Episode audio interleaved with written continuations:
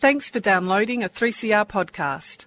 3CR is an independent community radio station based in Melbourne, Australia. We need your financial support to keep going. Go to www.3cr.org.au for more information and to donate online. Now stay tuned for your 3CR podcast. And it's welcome to 2016 for Tuesday Home Time with Jan Bartlett. Great to be back, and it'll be a great year this one, our 40th birthday, with events right throughout the year.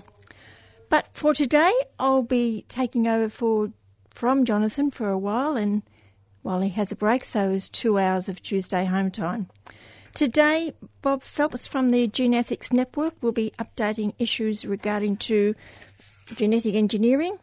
Environmentalist Lee Tan is in Malaysia investigating a bauxite mine. Jim McIlroy will be assessing the recent past and future for Venezuela. An Australian gold miner suing the El Salvadoran government and reality of Syria as we enter 2016. Colin Bettles is the Canberra Bureau Chief of Colin Bettles is the Canberra Bureau Chief of Fairfax Agricultural Media and an avid supporter of GM. But on the 6th of January, he went a bit far with a phony story about divisions amongst the Australian Greens, stating in an article that the Australian Greens leader, Richard Di Natale, said his party was considering a policy change on GM crops. And that was followed by a story in The Australian written by Joe Kelly on the same vein. I asked Bob Phelps, the founder of the Gene Ethics Network, what the true story is. The story appears to be that Colin Bettles, who's a very pro genetic manipulation journalist for the rural media, ran this phony story of division among the Greens over GM policy. He interviewed Dr. Di Natale months ago before the Greens met at their national policy convention, and at the convention they reviewed and reconfirmed their existing GMO policy, which is a very good policy for precautionary regulation of genetic manipulation and the organisms that it produces, particularly for release to the environment. It's up for policy discussion, really, and we will be meeting the Senator, I hope, to really talk about the use of genetic manipulation in research and in medicine, and then the release of organisms to the environment, which, as far as we're concerned, is an absolute no-no. The senator, for his part, did go on to say that they've not changed their policy. It's still very firmly in place, as uh, genetically manipulated organisms have not yet been proven universally safe for the environment, agricultural systems, or human health. That's reassuring. The Greens have had a GM-free policy now for or at least 20 years, probably 25, since we started working with Christine Milne when she was first elected to the Tasmanian Parliament all those years ago. They've been very solid and very critical to the debate about genetic engineering and genetic manipulation ever since and have uh, always pursued a good policy on that. They've been very crucial in the states as well as federally.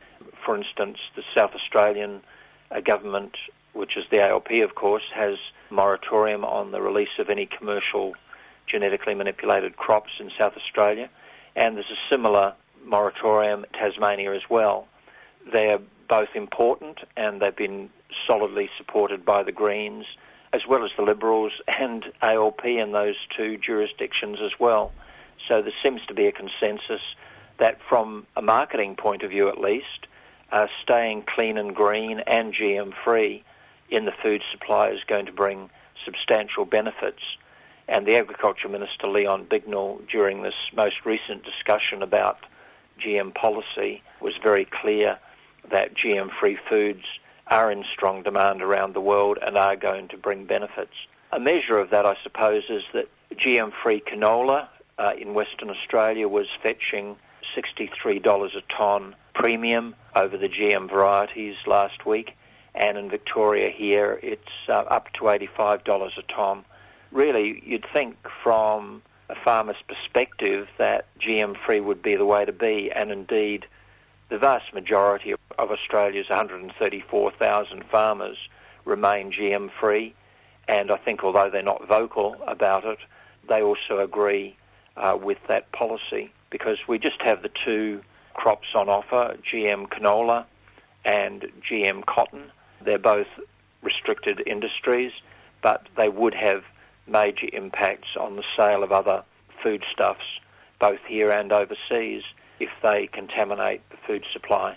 What is the situation with canola? Because it is in an awful lot of food, manufactured, produced food. How much of it's in Western Australia? How much of that gets into the, the food that's produced? It's hard to say where it ends up exactly, but yes, we have the um, in fact, we have the GM Free Food Guide, which will be a help to anybody, and they can download that from the web at the GM Free Australia website.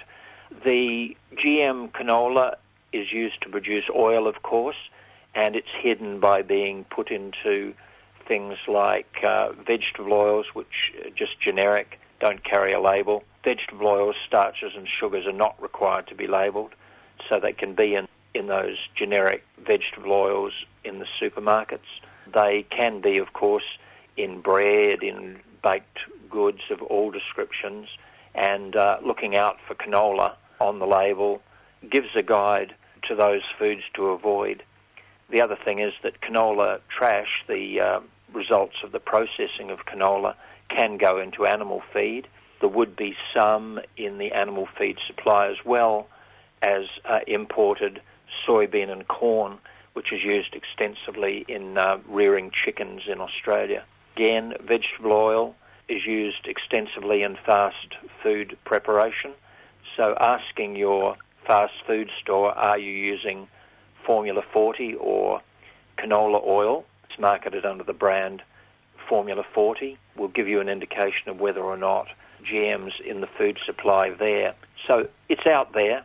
It's about maybe 10% of the crop in Western Australia and rather smaller, maybe less than 5% in Victoria and New South Wales. But the vast majority of canola grown in Australia is still GM free. How did they get their foothold in Western Australia rather than other states? The West Australian crop is much larger. They've promoted it very much more heavily, and uh, they've also, from a marketing point of view, pursued a lot of strategies like, you know, buy three bags and get one free. There was a recent story about one of the footy clubs using its vacant land to grow GM canola and use the proceeds of that as a, as a money raising uh, effort for the football club. The companies have been very strategic about getting the farming community to adopt GM. Really, it only offers the opportunity to spray Roundup on your crop more often at higher doses in order to get, uh, as they claim, more effective killing of weeds. But uh, a lot of growers who have tried it have found it firstly less profitable because of the lower price that the canola gets, but also you have to pay more for the seed. You have to use Monsanto's own Roundup weed killer, and there is segregation and extra transport costs because hardly any of the silos are accepting genetically manipulated canola in Western Australia. And as a result, it really, it's hard to really see why farmers have been enthusiastic about it, but many of them who have grown it once or maybe twice have now said it really didn't work out. I'm not interested in any more. That's why the companies have had to resort to these um, inducements like the free seed and uh, public relations to try and keep their industry afloat. I, I think it's going to go backwards, not forwards, in the years to come. But the difficulty for the farmers who have gone with GM is that they've they've no longer got a clean bill of health for their land. Well, that is an issue, and indeed, issues have been raised about how long you'd have to go before you'd be regarded as GM free again, maybe five to ten years.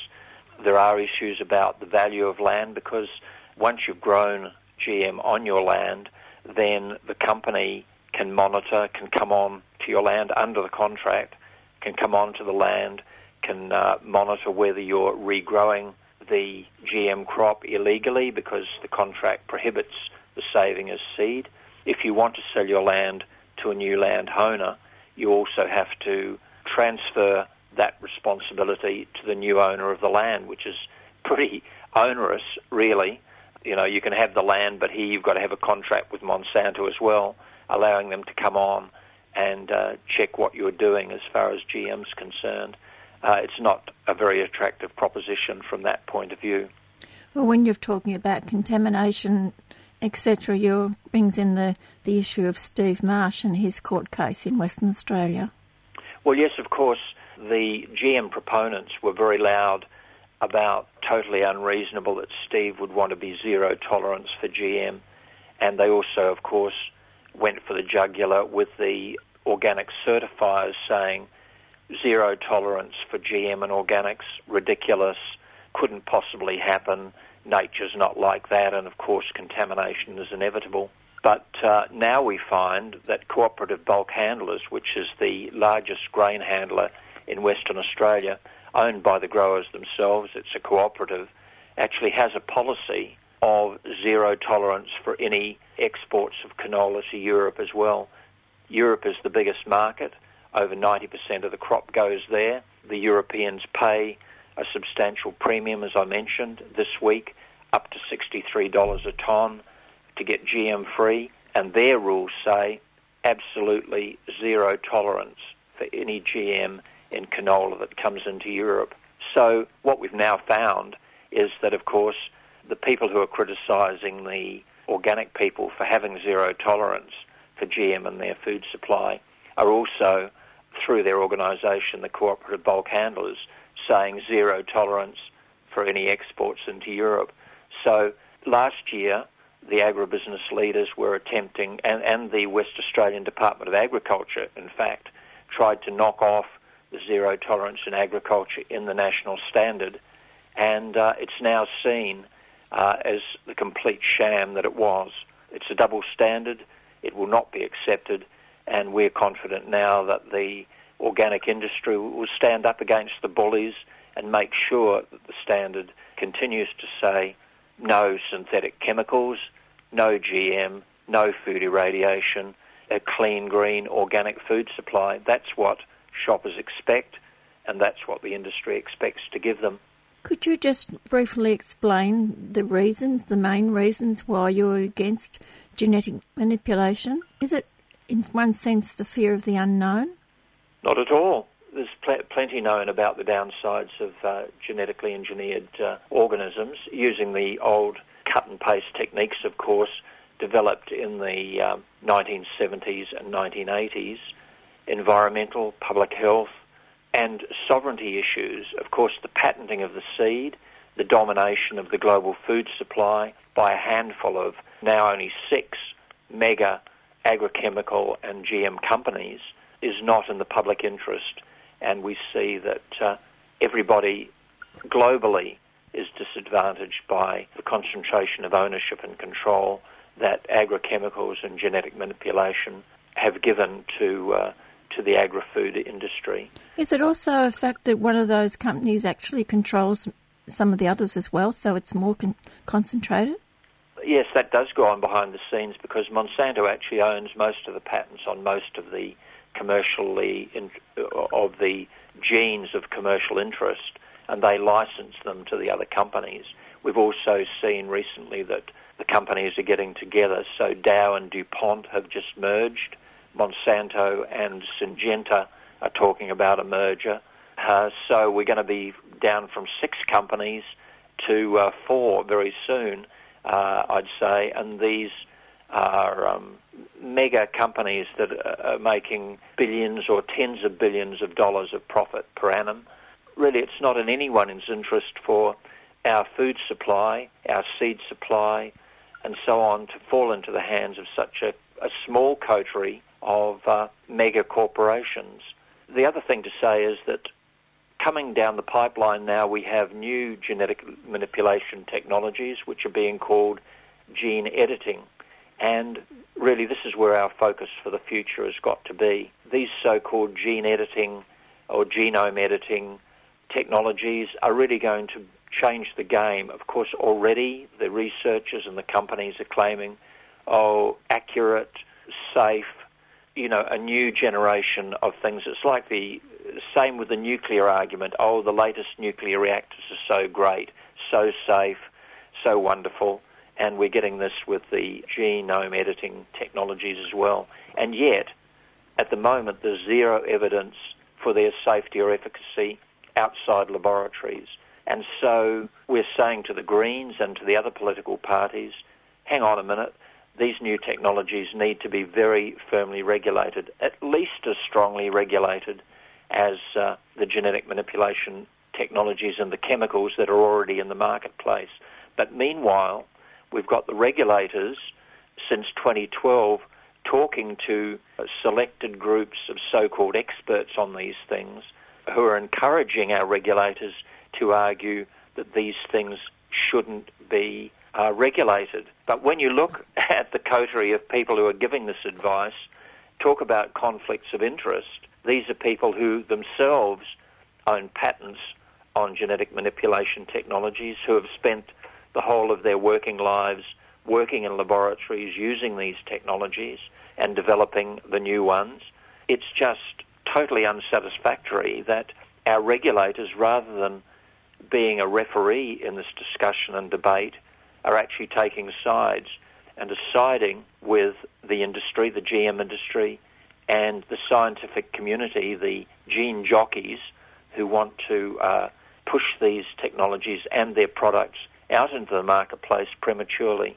It's entirely unsatisfactory, and one of our key focuses this year will be on ensuring that the regulators, the Office of Gene Technology Regulator, Food Standards Australia New Zealand, the Australian Pesticides and Veterinary Medicines Authority, and the Therapeutic Goods Administration actually do their job, do it fairly, properly, and well, and uh, do not disinform our politicians into agreeing to a lack of regulation.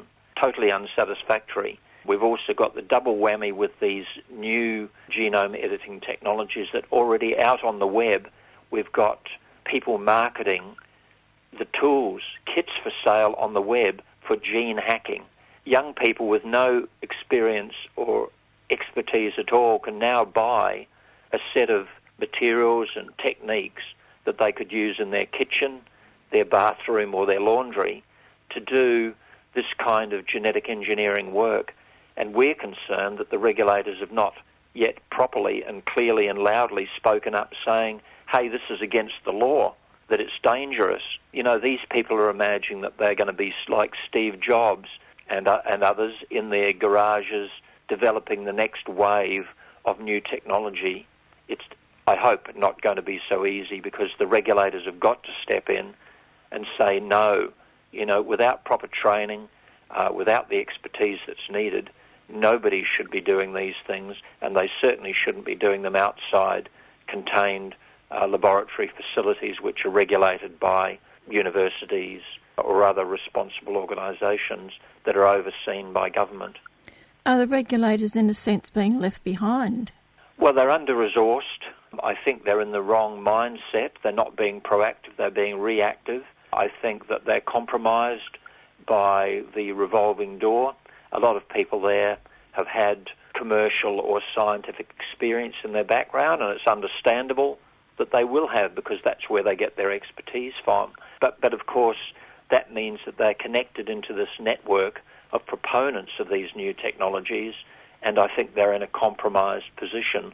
They have to step back and say, our responsibility is to the public, to the public health and safety, to the public interest, to the national sovereignty of our food supply, generally to responsibility, morality, and good ethics, and not be seduced into giving a tick to things that are uh, at best nowhere near ready to be marketed as consumable products.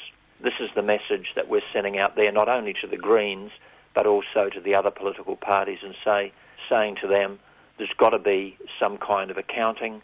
There needs to be, for instance, just as a beginning, an inquiry into what these new technologies are going to mean and into making sure that our regulators are operating as they should and providing the precautionary regulation that we need on uh, a new wave of life sciences technologies. As a lobby group, do you have any input into these regulators? Well, of course, there are public processes. Um, when an application comes before them, they advertise, and you can have six weeks or so to um, make a comment. But the fact of the matter is that uh, Food Standards Australia, New Zealand, and the OGTR have never rejected an application for a genetically manipulated food or crop product. You'd have to say that the public voice is not listened to.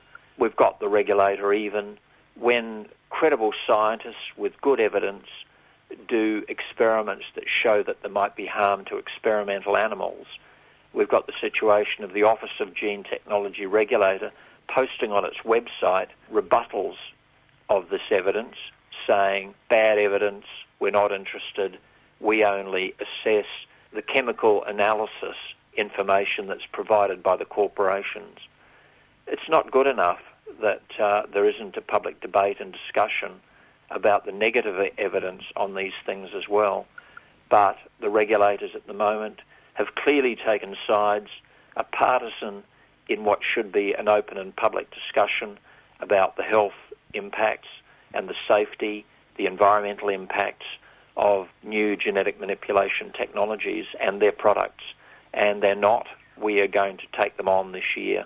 Uh, we're very concerned and angry about the position that they're taking. We hope that there will be ears to listen in the Parliament to some very measured arguments about this because uh, we are venturing into a whole new ball game and uh, we need our uh, policymakers and our politicians and our regulators to listen up and make damn sure that we exercise precaution, that we are strongly regulated and that there is good evidence before products are marketed, not afterwards. You know, we've been through asbestos, thalidomide, all the other things that you can name that have gone bad despite the intervention of regulators. We don't want this happening again. We need them to be proactive and to operate in the public interest. That's their job. That's what they're there to do. That's what we've given them the power to do. And it's our power. And if they won't do it, then we need to take the power back.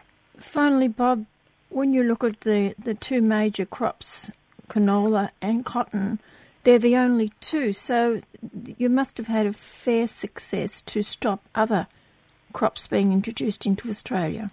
You might say that. Genetic manipulation, of course, is a dud, and really there are only five crops out there in the broadacre situation, which comprise 99% of all the GM crops in the world, and that's, um, yes, canola and cotton, but also soybean, corn, and in the USA only, sugar beet.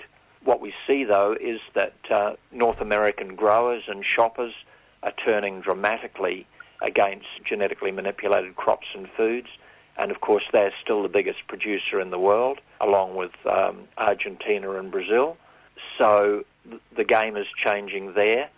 And in Australia, the, just this year, in the last couple of weeks, we've seen reported that the cotton crop has um, failed. 95% of it is uh, genetically manipulated cotton. It's claimed at the moment that it's a result of spray drift from the spraying of 2,4-D, which is another potent weed killer, from crops up to 10 miles away, drifting onto cotton and killing it. That story will play out. I don't think we know all that we need to know yet about what's caused that, but Monsanto is talking about introducing new varieties of GM cotton because the existing ones have begun to fail. The weeds and the insects are adapting to the fact that uh, GM cotton is out in the fields. So it's a short-term strategy. Who knows? We might actually see the cotton crop being such a disaster that very few growers will grow it. This has been the history of cotton. It's sort of boom and bust. With canola, I think it's already in reverse. Certainly in New South Wales and Victoria, we can see that growers are not that interested in it.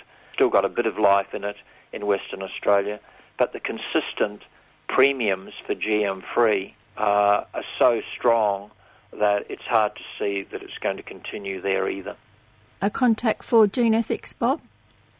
Well, give us a bell on our 1300 number, 1300 133 868 love to hear from any, anybody who wants to follow this up. And of course, we're on Facebook. Look for Gene Ethics and like us on Facebook. We've got about almost 7,000 likes there, so we've got a very strong following. and we'd love to have your listeners uh, as Facebook friends as well if they'd like to join us. Thanks, Bob. Pleasure to talk. Thank you very much, Jan. And some good advice there from Bob Phelps from the Gene Ethics Network. Late last year, the Venezuela United Socialist Party, PSUV, suffered a crushing defeat to the opposition Democratic Roundtable, MUD, in the parliamentary elections. The PSUV won 55 cents, while the MUD secured 109. This will result in a number of changes after 15 years of PSUV rule.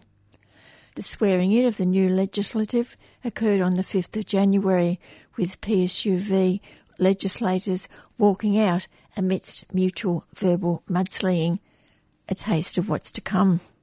Jim McIlroy from Socialist Alliance lived and worked in Venezuela for a year and has been there a number of times in recent years.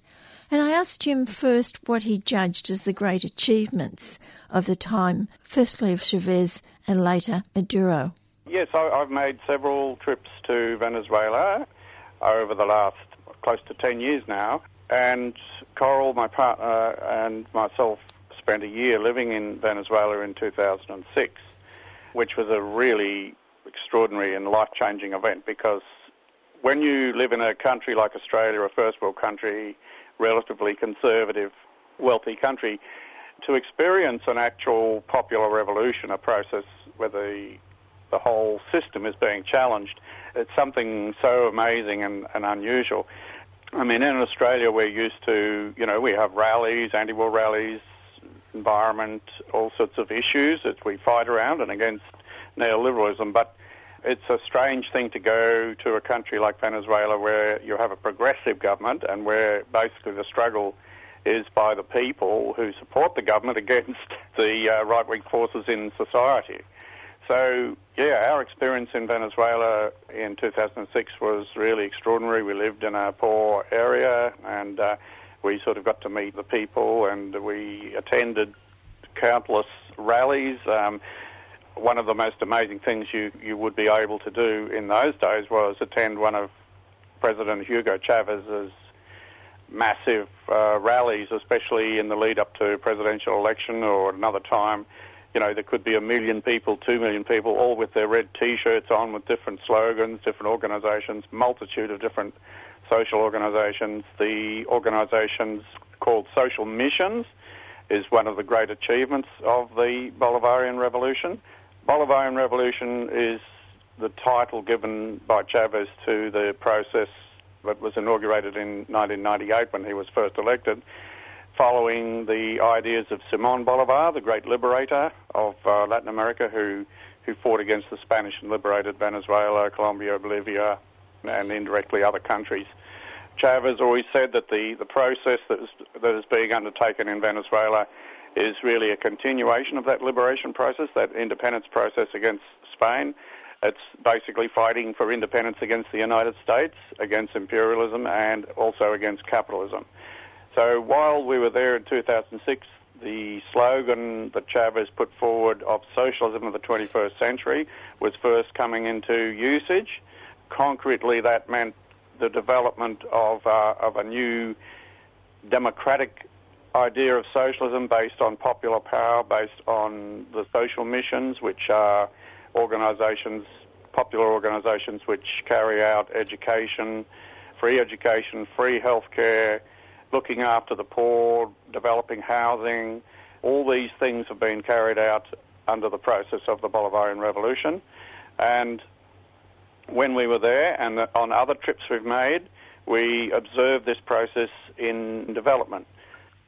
But, you know, the problem is, and uh, we'll talk about this later with the, with the most recent developments, that the process can only go so far uh, until you actually remove the power of the oligarchy and the capitalist class. So the oligarchy and the capitalist class in Venezuela, just as it is in Latin America in general and also right through the third world, still retain that position of power in the economy. So there was sort of like a constant social economic war going on between the right wing forces and the socialist forces under Hugo Chavez. Now, we visited Venezuela several times after that, and uh, we saw other developments that were going on, and of course, the, the death of Chavez was a great tragedy, and that's where Maduro came to power. And since then, it's been a battle which has led to the most recent uh, recent developments. You weren't surprised, or were you surprised at the results of the election late last year? I wasn't surprised. Well, I possibly was surprised that the election defeat went so badly for the socialists and, and that the right wing won a super majority. Just to explain, they won a two thirds majority, over two thirds, which gives you extra power uh, in the National Assembly to, to carry out uh, certain measures. I think we were all, just about everyone, including the right wing themselves, were surprised that they were able to win that supermajority. But this social war has been going on now, you know, for basically for, for 15 years, but it's intensified in recent times. And the uh, perhaps to explain the economic background of it, things like the collapse in the price of oil has been a very, very severe blow to Venezuela because over 90% of Venezuela's national income comes from the export of oil. It's the fifth largest oil exporter in the world and it has enormous reserves. When the price of oil collapsed, the national income fell, and this reduced the ability of the government to balance its books in terms of the huge spending on social welfare measures, on, on um, you know, housing, on education. The thing to remember is that Venezuela has free education to tertiary level, something we don't have in Australia, a wealthy country like that free healthcare, total free healthcare for the population, and um, the development of they've, just built the, the one millionth house, houses and apartments for the poor, and many of those will effectively be for free or for very low for very low rent. So this is a huge expenditure for the benefit of the people. Just to give a couple of statistics, extreme poverty in Venezuela, according to official figures, uh, not the Venezuelan government, but official figures from Latin America, fell from 16.6% of the population in 1998 to 5.4% in 2015. That just gives you an idea of the improvement in the general situation of the people. But the economic war that was launched by the oligarchy, hoarding of goods, the incredible inflation, uh, the problem of the currency, the bolivar being totally devalued against uh, the US dollar, has led to a large amount of economic chaos in Venezuela, and that's really the background to, I mean, a lot of loss of confidence in the in the process, which I think was the main basis for this this vote. Surely people must have warned the government of the, the dangers of relying long term on oil revenue. Yes, ironically, Venezuela has been, the Venezuelan government has been very conscious of this and has been attempting to build up sectors such as agriculture, but um, it's very, very difficult because under the old regime, the old uh, Fourth Republic of the neoliberal presidents in the uh, all right through the 20th century till very late, basically agriculture collapsed. Whole agricultural sector in Venezuela collapsed, and the whole and the, the whole economy became to depend on oil, and it was very hard to break out of that. They have been trying to develop new industries, but um, you know, at the same time, it's very, very difficult. The critical issue is that a large sector of the existing manufacturing and processing sector is still in private hands, and they've had to move gradually to try to take over certain sectors, such as the steel industry, the telecommunications. They've gradually been moving to put those into public hands, into government hands, and, and run them in the interest of the people. But I think, you know, this is where there is a big debate going on, and the debate has been proceeding for some years now about how fast to proceed in the process of radicalising the revolution. It, of course, is very easy for us, maybe people on the left in a country like Australia, to offer advice to Venezuela about what to do. But the problem uh, you face on the ground is that at a certain point there's going to be a rupture. There's going to be there, there has to be some sort of break, and that will lead to the possibility of armed conflict, and who knows what's going to happen in those circumstances. The right wing are organised, they're getting massive funding. One of the things we need to be aware of is that the United States is massively funding and supporting the right wing in Venezuela as they right through Latin America, and they, Venezuela is essentially their next target. Venezuela is target number one in Latin America. The, the US has even made a certain amount of peace with Cuba, their long-standing enemy number one in Latin America. They've they've decided to pursue a different tactic towards uh, Cuba, but they've actually upped the uh, escalated uh, the uh, the attack on Venezuela. They've declared it a national security threat to the U.S., which is a bizarre thing, and um, they're doing everything possible, especially through the media wars, the international media war, to uh, undermine Venezuela and, and to basically slander it in the eyes of the people. This is also reflected in the fact that the majority of the media in Venezuela is still privately owned, although there are public there are there is a strong public media sector, but um, the majority is still private owned, and it's like the media in Australia, the private media there. It's like having the Murdoch press, possibly even more extreme, blasting out every day and un- trying to undermine um, the process of government. So yes, you had an economic crisis, you had growing shortages of goods, you had problems of the value of the bolivar, massive inflation, these things which were largely created by the economic war for, backed by the United States, this is the circumstances in which, which this particular election took place. So even though, as you've outlined, the huge benefits for the poor, particularly with things like the missions, many of the poor voted against the socialists. Yes, well, uh, it, appears that way, although I, I, I, haven't seen a full analysis of the election figures in detail, but I get the impression that one of the problems has been that many pro Chavez voters just didn't vote. Right. Because it's not compulsory voting, so it makes a lot of difference whether people come out to vote or not. And um, I think what what has happened is that there's been a, a large abstention of uh, the poor, and that probably played a, a significant sector, uh, factor in in the result. But it can't be denied that obviously there must have been. Uh, I mean, really, if you look at it, the figures have kind of reversed from recent elections. We've got to remember that there's been something like 17 elections held of various kinds in Venezuela over the last since 1998, and the Chavistas have won virtually all of them, except this one. So this is a reversal, significant reversal of uh, all the recent, all the results that have happened up until now. In a sense, I think it was like six million votes to the right wing and four million votes, uh, you know, roughly maybe six and a half to four and a half, or six to four and a half in this most recent result, which is a, a kind of reversal of recent results, or uh, previous results. And yeah, I mean, it is clear that some people have lost confidence. It, appears that some of the members of the population have lost confidence, or some, or they somehow think that they somehow think that the you know if the right wing gets in, then uh, the economic problems will be eased in some way or other.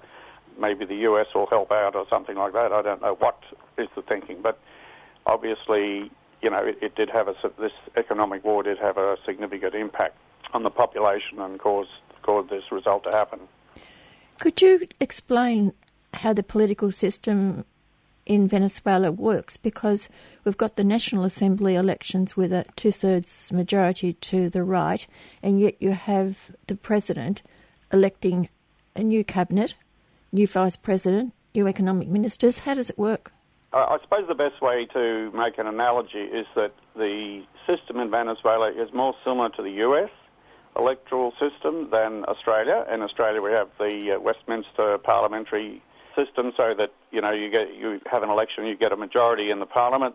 That party then creates the government, and uh, as long as it maintains that majority in the in the parliament, it remains in power. In the uh, Venezuelan system, similar to the US, you've got a election of a president who has substantial powers, and then you have the National Assembly, which has certain powers. The significant thing about this recent result, which has caused, you know, a, a standoff now and a, and a kind of a dual power situation, is that the right wing has won a two-thirds majority, and that gives them a kind of a super, what they call a super majority, allows them to do certain things like challenge uh, uh, or appoint judges. It allows them to sort of carry through certain measures and, and challenge the power of the president. Essentially, the system in Venezuela is a little bit similar to the US in that the president has substantial powers. So we need to explain to people that what has happened in Venezuela is not the collapse of the Chavista government. The Chavista government is basically appointed by the president, and Nicolas Maduro is uh, the president, and his election wouldn't normally come up until 2019. But uh, one of the things that the new National Assembly might try to do is to call a revocation referendum. That is a referendum that would allow, if they got a majority, that would allow them to recall the president. That would mean that they would then have another election, an early election for president. They might decide to do that. They may not decide to do that. It's not 100% clear.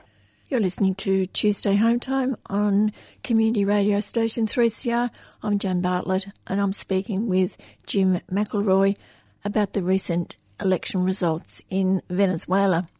We have a state of political and economic war in Venezuela at the moment and one of the things that, that wasn't made clear during the election campaign is, is the actual program of the right wing. They didn't uh, say very much about what they were going to do at all. And it's only now that they've uh, won the National Assembly that they are um, now beginning to reveal what their platform is. And uh, there's a very good uh, document that I got off Telesur. I should explain to people if you do want to follow recent developments in Venezuela, it's very good to look up Telesur, that's T E L E S U R, and they have an English language uh, section and there's a website that you can read and it's in English, so it's very handy. The other major site which gives enormous amount of information about what's happening in Venezuela is called Venezuela Analysis, just one word, Venezuela Analysis. If you look up their website, you get an enormous amount of uh, stuff. If we've got time, I'll just probably read this list of things of what the Venezuela's new majority right-wing government is planning to do. Sure. Number one, remove President Nicolas Maduro from office via a recall referendum. I mentioned that. Purge key officers of leftists, including ministries and the Supreme Court. They can also challenge ministries as well as the Supreme Court. Shut down community media and purge public news outlets of critics of the right wing. Remove or reduce price controls aimed at keeping basic consumer goods affordable free right wing leader Leopoldo Lopez, who's in prison, convicted of inciting supporters to violence. That happened in the last couple of years after the previous election when they decided to go into the streets and, uh, and not just demonstrate but set up barricades and set fire to buildings. And he was actually convicted of, of that. And so the right wing want to free him. They want to scrap currency controls aimed at curbing the flight of capital out of Venezuela and they want to dismantle public electricity and water companies and privatise sections of the economy that have been nationalised. So you can see that's quite a radical neoliberal program. They didn't talk about these things before the election. They just let it fall into their lap, and now they're talking about trying to carry that out. Well, what right or power do they have to do those things? They do have the ability to challenge presidential appointment of ministers and Supreme Court judges, but the, but it is a dual power type of situation because the president also has the power to veto decisions of the National Assembly. So that's going to be a big struggle. So all those things that they, that I talked about there, theoretically they do. If they have a two-thirds majority, they have the ability to declare an amnesty for uh, the right-wing leaders that are in that are in jail, and and they could carry out a, a number of other measures. But there is one other very new factor that I should mention, which is that the Supreme Court has actually declared, and the Supreme Court is, is controlled by pro Chavista uh, judges who've been appointed over a period of time, that the three members of the National Assembly elected from the Amazonas uh, region, which is largely an indigenous area, that their election has been suspended because of allegations of fraud, electoral fraud, including vote buying and also manipulation of the electoral process. Further to that, the most recent information which I've just obtained from Telesur just today is that there's now surfaced an audio recording of the right-wing governor of Amazonas province talking about the manipulation of the electoral process, and also there's talk. There's also recording of discussion about buying votes that they were they were spending money to actually buy votes, which is illegal. Well, politicians buy votes in one way or another, but you're not supposed to directly pay people for votes, and that, that therefore those all the Amazonas reps uh, have been suspended. However, there's now a, a, constitutional crisis looming because the National Assembly, the right-wing National Assembly, decided to swear in those representatives in, in any case, despite the court ruling. So now there's a standoff, and the court has now come out following that pro, that action and declared that any now the National Assembly is illegal and any decisions by the National Assembly are going to be null and void. So we're looking at a, a very serious constitutional crisis coming down. This is going to be the first real clash of the new situation in Venezuela. Yeah, and, and we, we're, we're going to look very closely to see what comes out of this because you've now got a standoff between the court and uh, the National Assembly to see, uh, you know, what's going to happen. And of course, the president will be having something to say about it as well. You listed the things that the, the new government, the, the new National Assembly, are planning and that hadn't been talked about before. On the other hand, you have Maduro achieved uh, things under what was called the enabling laws changes mm-hmm. as well. So, what happens and what, what were they and what happens to them in this situation? Well, there's clearly going to be a clash because there, there, there's contrary uh, decisions being made. I mean, the, the president has uh, shorn up the process of, uh, of the judges so that saying that judges can't be sacked, the judges that are there, and it also has shorn up the process of the appointment of ministers. So, in theory, from that point of view, it's more difficult for the National Assembly to sack ministers and replace them. Moreover, one thing that did happen because after the election, the election was on the 5th of December, I think, and so you had virtually a month when the old assembly was in process, which had a Chavista majority. They passed a number of laws which are going to be interesting to see if the new assembly tries to repeal them. One of which, of course, is, would be very interesting to environmentalists in Australia, is they have banned totally the use of GMO in agriculture in Venezuela. They also brought in some measures to protect the public broadcasters because one of the measures the right wing were going to do was to try to privatise and stack out the public broadcasters with uh, right wing people. They've actually taken measures to remove the public broadcasters from the control of the National Assembly and declare them as independent bodies run by workers' control. So really, what we have now, I, I, believe, and a number of commentators that I've been reading are saying that we've reached, we're, we're kind of in a, a critical standoff point now, where the revolution either goes forward or is going to fall back. On the one hand, you have this radical right-wing program from the uh, the right-wing legislators. On the other hand, you have a series of measures which are going to have to be taken by the government if the process is to move forward. And in some of the articles I've been mentioning, they have mentioned the fact that they're going to have to now take really strong steps to control the economy, such as nationalise the banks. And they're going to have to try to get control of uh, the currency, new laws to control the currency. And um, this is going to be, you know, a real, real struggle, especially since it, you know, these measures involve foreign companies and US companies and that sort of thing. So, you know, it will escalate the, the measure. But the other thing which is really important and really is critical to this whole process is not just the power of the president or other sections to take measures, but the role, the role of the people. What we are going to have to see in Venezuela is a reignition of the mass movement, of the popular power movement, because in addition to the social missions, I've mentioned that uh, we have popular power organisations called communal councils, and groups of them are gathered into communes, and these are the alternative power structures that have been gradually set up under Chavez and continued under Maduro. But to some extent, you might argue that they haven't. They've been a little bit in the background in recent times, and they're going to have to step forward.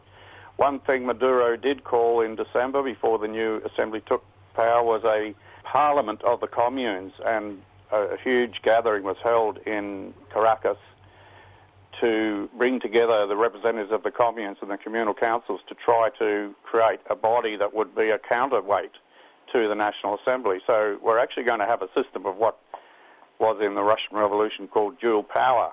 We're really going to face a situation where the National Assembly will be counterposed by, on the one hand, the uh, Maduro presidency, and on the other hand, the power of the people. And there's very good chance that we're going to see some massive mobilisations in Venezuela, especially if the right wing do try to carry through some of these measures. I think you'll find there'll be massive mobilisations against it and for more radical changes.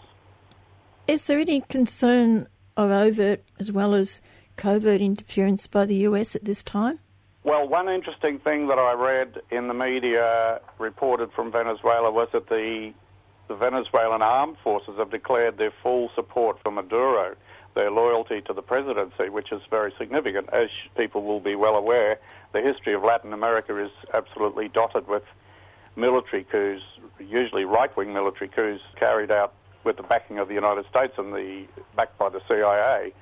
But the situation in Venezuela is different, or has been different, and uh, cross fingers that will remain, because Chavez uh, came from the army. He was a major in the army. In 1992, he tried to carry out a left-wing coup with some some of the junior officers, and um, that failed at the time. But then he decided to take uh, go go down the the electoral route but nevertheless, it is a critical point in Venezuela that the army has remained loyal to the progressive government, and that there was a coup in Venezuela in 2002, April, backed by the United States, and they did temporarily overthrow Chavez, but loyal sections of the army then rose up along with the masses of the population and forced them to bring Chavez back to power after only three days. It must be the shortest lived uh, coup in, in world history. And uh, ever since then, some of the right wingers have been purged from the officer corps, and generally speaking, the, the officer corps, majority of the officer corps, have been supporters of Chavez and uh, Maduro. So, you know, one can only hope that that process continues, that, that the army will remain loyal to the president. Now, one other thing I should point out about the structure of the situation, we should also remember there's another level of government which is still controlled by the Chavista forces, and that is the governors of the states and also the mayors. The majority of governors and mayors are still in the hands of uh, pro Chavista forces, although the right wing has taken more control of, of, of, of, more states, but in the last elections, the year before last. But the majority are still in the hands of the Chavistas. So you've, you've sort of got um, a sandwich, I suppose. You've got the president in the hands of the Chavistas and the majority of states and, and mayors of towns in the hands of Chavistas, but you've got the National Assembly there in the middle in the hands of the right wing. So we do have a complex political situation from a structural point of view, but the factor that is, you know, going to be decisive in all this is popular power. It's the fact of whether the people will be able to rise up and defend the gains that they've made in this revolution. Well, it looks to be an interesting future ahead, particularly, I believe, at a time of continuing economic downturn around the world.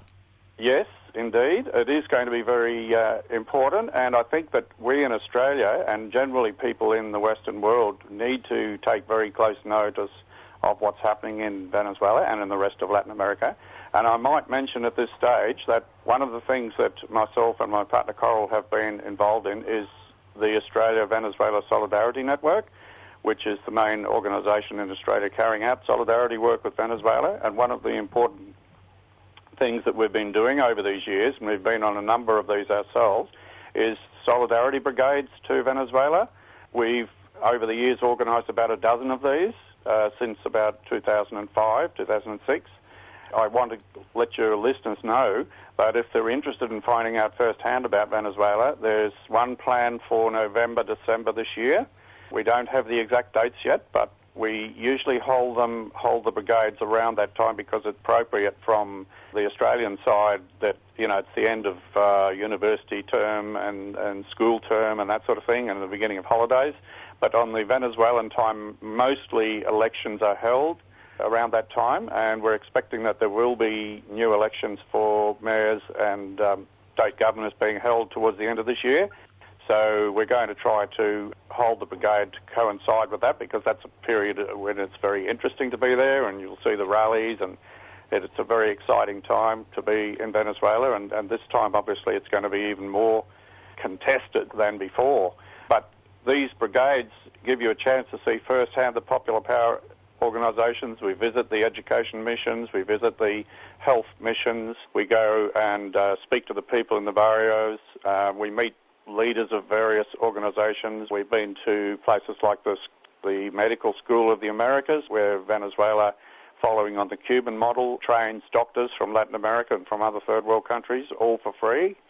And of course, we, we can't forget that the Venezuelan revolution is very, very internationalist.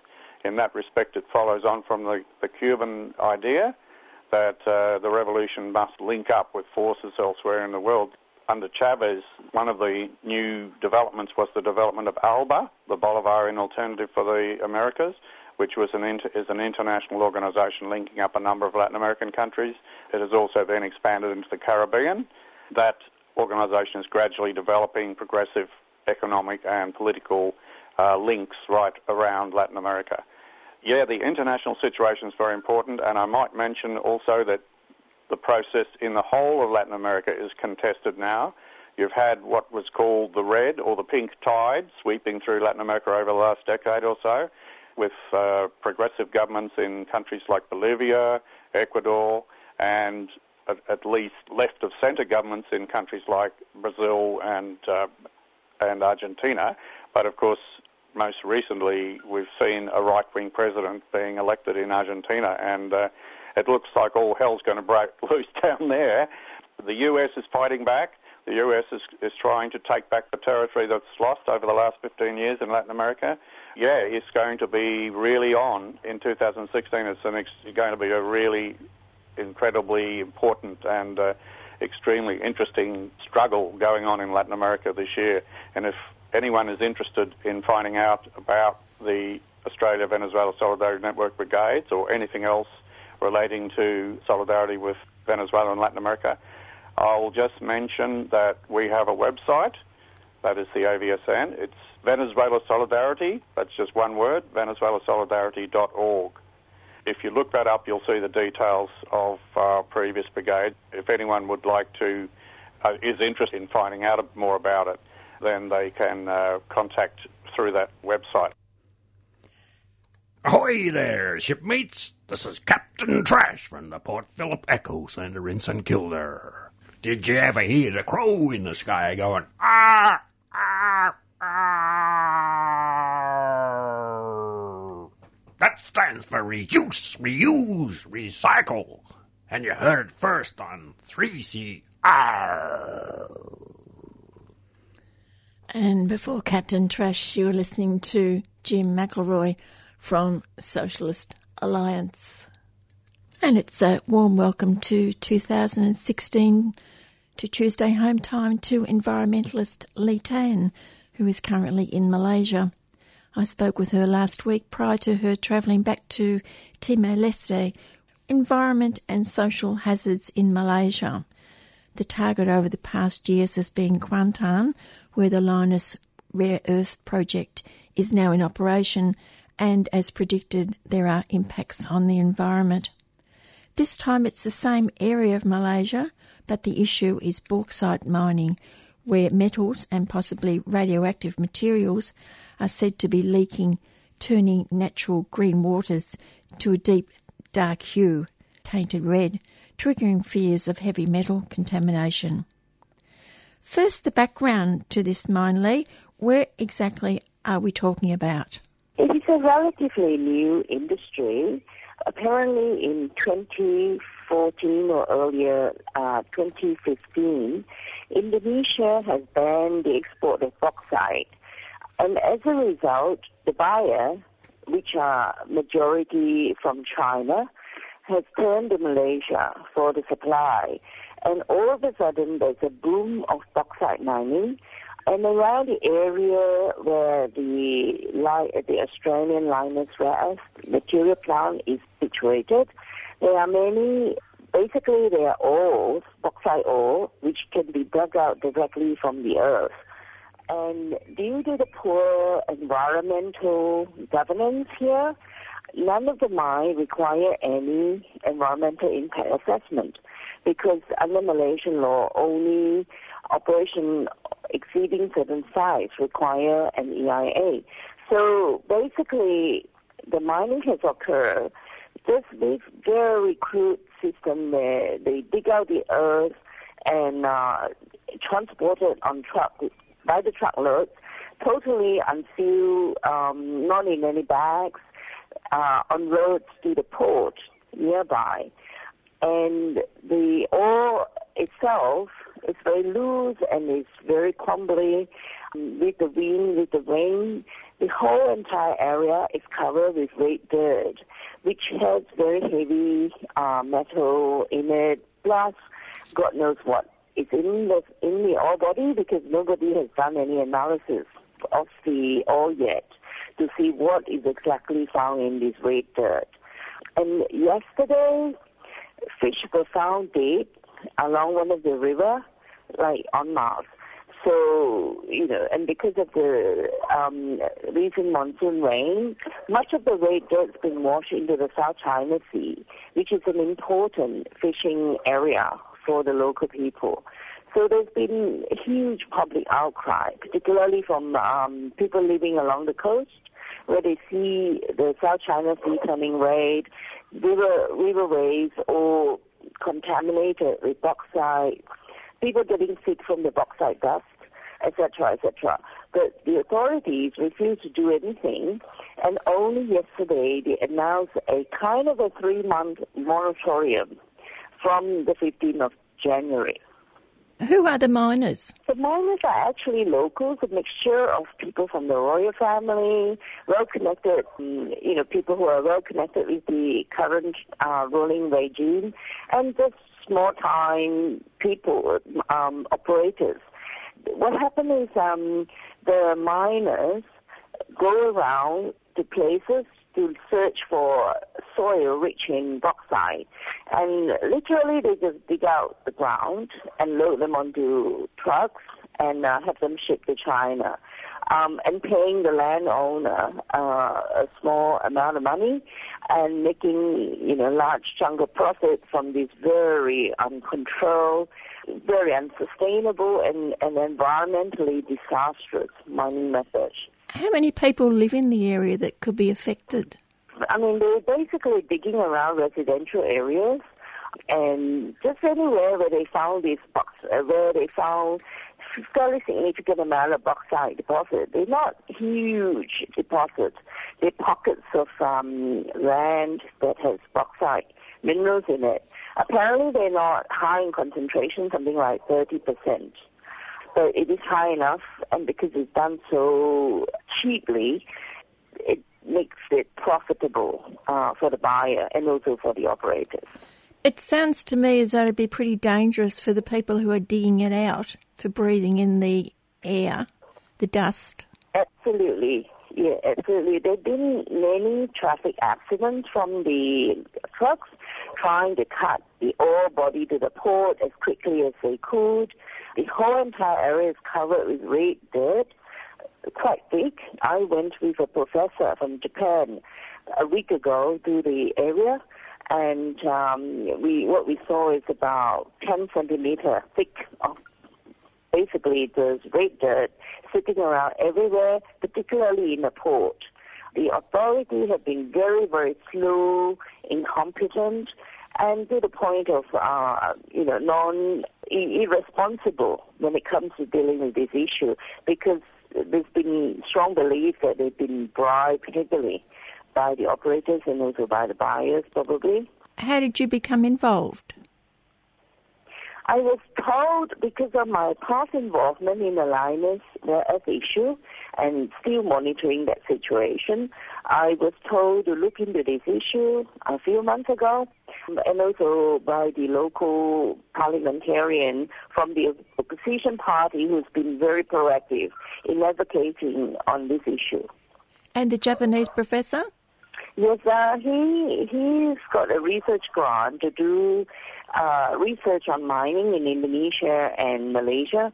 So this is just one of his follow-up visits from uh, his past visit, both to collect samples from the Lynas sites because it's funded by the Japanese, and uh, also to look at general mining issues in Malaysia. What have you found? We did this together, and also I'm beginning to do a, an academic research on uh, the Lynas issue, just to follow up, to monitor and evaluate the way radioactive waste is being managed or mismanaged here. Are you saying that there's radioactive material in the bauxite? Well, there, there is a possibility until the sample is analyzed. We have no way of telling whether or not it is radioactive. It is possible. And where are the samples going to? Are they going back to Japan, are they? Yes, they, they've gone to Japan, and um, it, it will hopefully be analyzed soon. Did you have any difficulty getting those samples? Was there any opposition? Generally, it would be, but um, we have kind of strategically done it at a time which I knew in uh, surveillance will be minimal. Um, I couldn't tell you which time they are and all that. Uh, yeah, it has to be done in secrecy because, especially at the Lynas side, they guard it quite closely and also in the port area as well. So we basically picked a time which we knew there will be minimal security to actually carry out the sampling. Where to for the Lynas project, in your view? Well, the company has been running at a loss because of the very low price for the kind of light rare earth uh, elements which Lynas is producing. However, because of the Japanese support, they were able to continue to operate from a very thin kind of, well, no profit basically, but yeah, they, their loan repayment term has been extended, so they're not required to pay huge amount of loans, which they would otherwise have to, which will bankrupt the company. But um, because of the strategic nature of this kind of um, minerals, uh, where there is a, uh, a kind of a cold war between Japan and China, the Japanese are keen to maintain Lynas operation, which is a problem for the people in, in Malaysia because until today there has not been any permanent waste disposal site for the radioactive waste, and we have no idea where the waste is being stored, mm, whether it has actually left the vicinity of the plant, etc., etc. And there's been no monitoring, no data available to the public for scrutiny. And no monitoring of the workers there? No, not at all.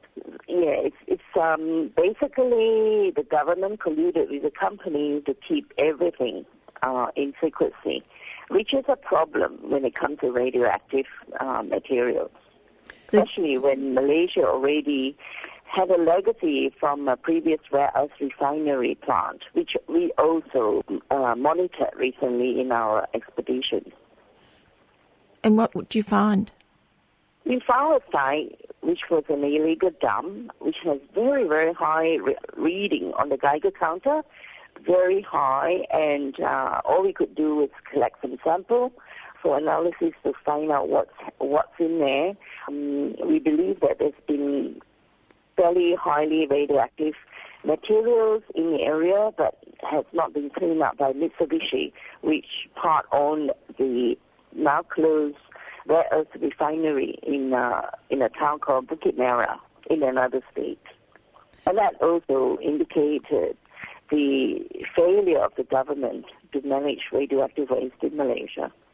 It must be concerning for the people of Malaysia who are fighting these issues when the, the Parliament has approved a security law which gives sweeping security powers to a council led led by the Prime Minister, talking about a total dictatorship in Malaysia for people to get any rights at all, particularly environmental and health rights.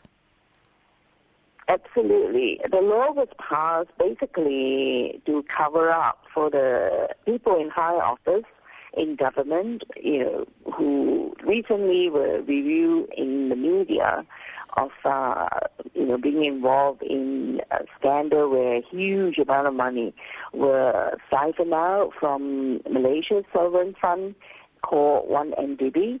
Uh, the Prime Minister has been implicated and this is just one of the many ways in which he used to keep him in power without any checks and balances. It is of huge concern to human rights activists in Malaysia and also to many concerned citizens here. People are just lost as to what to do. They have protested, they've gone to the street, and nothing has changed so far. And more and more draconian measures, such as that of that law, has been passed to stifle dissent and also to control citizens. It is actually very worrying here in terms of democracy. It's gone down the tube, basically, and people's health are put at risk, as we can see from both the Lynas case study and currently the bauxite situation. And if you buck the system too much, there's always the sedition laws waiting for you. Well, precisely, and we just have to take the risk until, you know, and I mean, yeah, this kind of law cannot be uh, left unchallenged. I know the Bar Council and uh, many human rights groups have spoken out strongly against it. But, you know, given the the corrupt system, it is very difficult to change it in the short term. It requires a long-term strategy. And uh, there are good people around who are continuing to, to work, to advocate for change. Uh, it won't come easy and it won't come quickly, but it, we just have to try. And with the bauxite issues, people had gotten so angry they started to burn trucks. To date, about six trucks been burned by people. We don't know who they are, but you know, definitely you know, enough angry people out there to do something damaging like that. The last time we spoke, Lee, it was just after the Paris Agreement on climate change. You were moderately encouraged by the conclusions. Is that still the case? Well, it is hard to know. I'm always skeptical, I guess, with anything coming from the United Nations because so much of it is non-binding. And for for the case of Australia, as soon as the Paris Agreement was was uh, signed, uh, the Adani Carmichael mine has been approved. So that just shows the double standard of the Australian government. Maybe in other countries in Europe and even you know in China or even in India, there's been some proactive measures taken to reduce carbon dioxide emission and greenhouse gas emission. So in Australia, because of our conservative right-wing government, I have very little hope beyond the actions taken by ordinary citizens and community groups to go low carbon themselves. And in many parts of Asia, like Malaysia, the Paris Agreement is, is it's not even spoken about climate change is not even thought about, even though we have seen quite dramatic climatic variation here from, you know, extreme heat, drought, and sea swells, etc., etc. And that was Lee Tan, environmentalist, speaking to us from Malaysia. And her next visit is to Timor Leste, working with the local environmental groups in that country. And hopefully, when she's back, we'll be able to hear more about Lee Tan.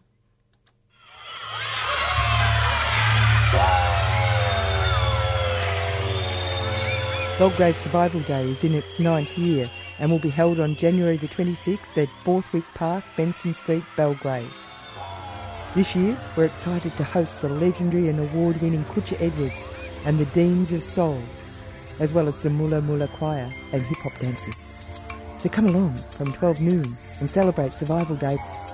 For more information, email survivalday at gmail.com. Belgrave Survival Day is a 3CR supporter. There are many David and Goliath stories, and today, details of one which has activated people in many countries. I'm talking about miner Pacific Rim, a wholly owned subsidiary of the Australian based OceanaGold, which is suing the Salvadoran government for over 300 million US in a World Bank investor state tribunal for not granting permission to the company's El Dorado gold mine after the project failed to meet national regulatory requirements. The ruling is secretive and expected imminently.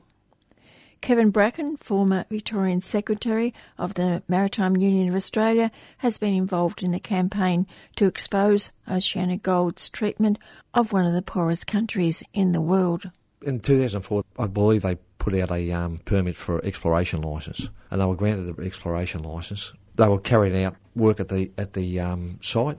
Water wells were drying up, cattle were dying, and people started protesting about it there was a, started to be a, a, bit of a groundswell, you know, grassroots organisation against the El Dorado mining project by Pacific Rim. They called it, we're going to do green mining. Instead of going through the proper process and applying for environmental permits and doing things a proper way, they thought they'd just splash a bit of money around the place. They were giving money to political donations, you know, some of the churches there, funding schools and buying some media advertising through the green mining campaign, trying to buy off, off the community. And it, it did cause a bit of conjecture. Some people there is a few people there who want the mine to go ahead, but the vast majority of people are, are against it. By about 2008, there was starting being death threats put around the place. What started up was called the National Roundtable Against Metallic Mining. The majority of people on the ground supported. You know, it was all in the hierarchy of the Catholic Church was calling for a complete ban on metalliferous mining. Three times a bishops' conference has called for a Salvadorian government to prohibit mining. In 2009, Marcelo Rivera, who was one of the environmentalist leaders, he was uh, went missing, and his body was found um, two weeks later in San Isidro. He was being tortured, he was stabbed in the balls, he had his fingernails ripped out, he had a gag, a rope tied right in his mouth, and he was found down the bottom of a well. So since then, Ramiro Rivera Gomez was on the 20th of December 2009, he was shot 26th of December, Boxing Day, Dora Soto, who was a mother of an environmentalist, was murdered. She was a mother of six. She was eight months pregnant at the time. The bullet also went through her two-year-old son, who she was nursing at the time. In 2011, Juan Ayala, a volunteer with Cabañas Environmental Committee, was also murdered too. So this is going on, the ground, and my involvement came about was in uh, 2013 when I was asked to go there to a, a um, international fact-finding committee to El Salvador. We'd had a, a um, association with El Salvador before. We'd been involved with the Teamsters in trying to organise the um, truck drivers out of the uh, Maersk terminal in El Salvador. There was a organiser from the te- from the uh, Teamsters who went over there, and he was shot about ten days after he'd been there. It's a violent place, and as it, traditionally, it's been reasonably violent too. And it's like most South American countries, there's probably 5% of the population owns most of the wealth, and the rest of the people are dirt poor there. Tell us about your trip there. Just what part of El Salvador did you go to? First off, the University of Central America in, in um, San Salvador, and we started. We had a um, conference here, and from there we went out. We went to Cabañas. We stayed at um, ADES, which is the um, Association for the Development of El Salvador. And from there, we, we, the group split up into two groups. One went to um, the mine in um, Cerro Blanco mine, which is just over the border from El Salvador in Nicaragua. I went to the um, mine in Cabañas. What was it like? What's the area like? Well, there had been a mine operating there from 1984. There'd been about 50 tonnes of gold extracted, and it's a very, it's all 24 carat gold. But there's nothing to show for the, all the wealth that was taken out of the place. There was no public buildings, no bitumen roads. All that was left there was a poison water supply system. We went, we went up to the mine. What they were proposing, it's a massive mountain, which has been mined. What they want to do is do a open cut, so it's just wipe the whole mountain out, use cyanide to do the, the gold extraction. In 2009, the El Salvadoran government put a ban on all and refused to uh, put any more mining permits out. So that's held held up. As a matter of fact, what's happened there lately, there's been going to local uh, municipal councils and they've been vo- taking votes one by one. There's already four municipal councils voted against it, and the vote's been you know, well over 75% that want a complete ban on mining in those municipalities. When they didn't get the um, support, they tried to use the company Pacific Rim tried to use the uh, CAFTA Central American Free Trade Agreement to sue it through the ISDS legislation. They found out they couldn't do that, but what they did, they found out a, a piece of in- investment legislation that was already put in by a right government, by the Arena government in there, in El Salvador, and they um, used that to take it to a tribunal at the World Bank, and that's what's happening now. This, we're having protests here in Melbourne. We've had them for over two years, and the and our protests are about getting um, Oceana Gold, which has since bought out Pacific Rim in October 2013. Oceana Gold, a Melbourne-based company, bought out Pacific Rim, and they took the case up to the World Bank against the government of El Salvador. And people need to be aware that these legislations in the is in the last three free, free trade agreements, actually four three trade agreements have been signed, and the fourth one, the Trans-Pacific Partnership Agreement, ISDS clauses, which allow a corporation to sue a government if they make a change in the laws which they believe is invest their, stop their investments, you know, or harm their investments. They don't care whether it's um, in the best interest of the people, you know, supporting the health of the people or the welfare of the country. If that corporation's profits have been affected by the, by the change in legislation, they'll legislate against that and they'll make a decision.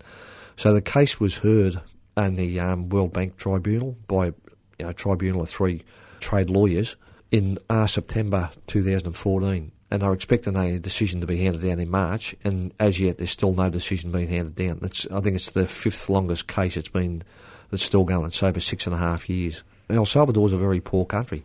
It's cost the government about $12 million, and this is a, what people don't factor in. When we've spoke to Andrew Robb about what about the ISDS clauses in the China, Japan, and Korea Free Trade Agreement and the upcoming TPP? He said it's nothing to worry about. It's been in there for years. But look at the um, the uh, Philip Morris case. That's cost. That never went to, to hearing. It cost the government fifty million dollars.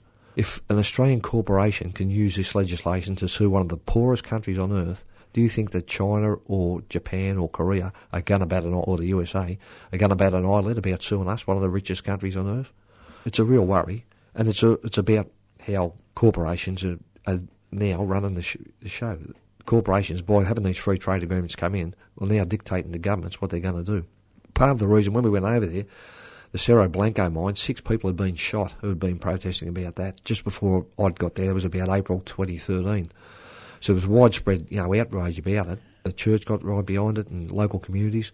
But the government of Nicaragua hasn't used that legislation because they're afraid that um, the Cerro Blanco mine or the company that's involved in that will use that legislation to sue Nicaragua in the in, this, in the court too.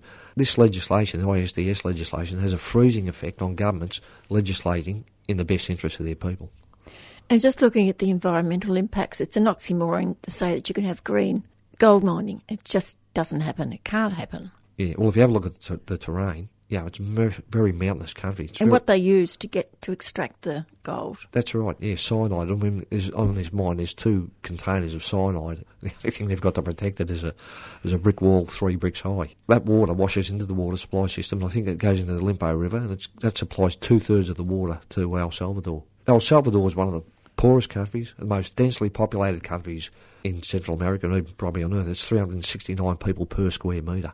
And coming out of a dreadful civil war.